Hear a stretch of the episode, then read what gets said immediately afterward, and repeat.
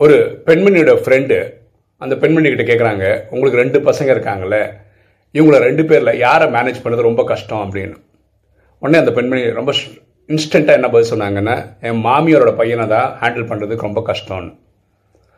பாருங்களேன் கணவரை ஹேண்டில் பண்ணுறது கஷ்டம் அப்படின்ற எண்ணத்தை மனசில் ஃபிக்ஸ் பண்ணிட்டான்னு வச்சுக்கலேன் அது எல்லாமே கஷ்டம்தான். இந்த கணவருடைய பாசிட்டிவ் விஷயங்களெல்லாம் யோசிக்க ஆரம்பிச்சாங்கன்னு நினச்சிக்கலாம் இன்றைக்கி இல்லை நாளைக்கு அந்த எண்ணங்கள் மாறும். ஏன்னா எண்ணம் போல் வாழ்வு.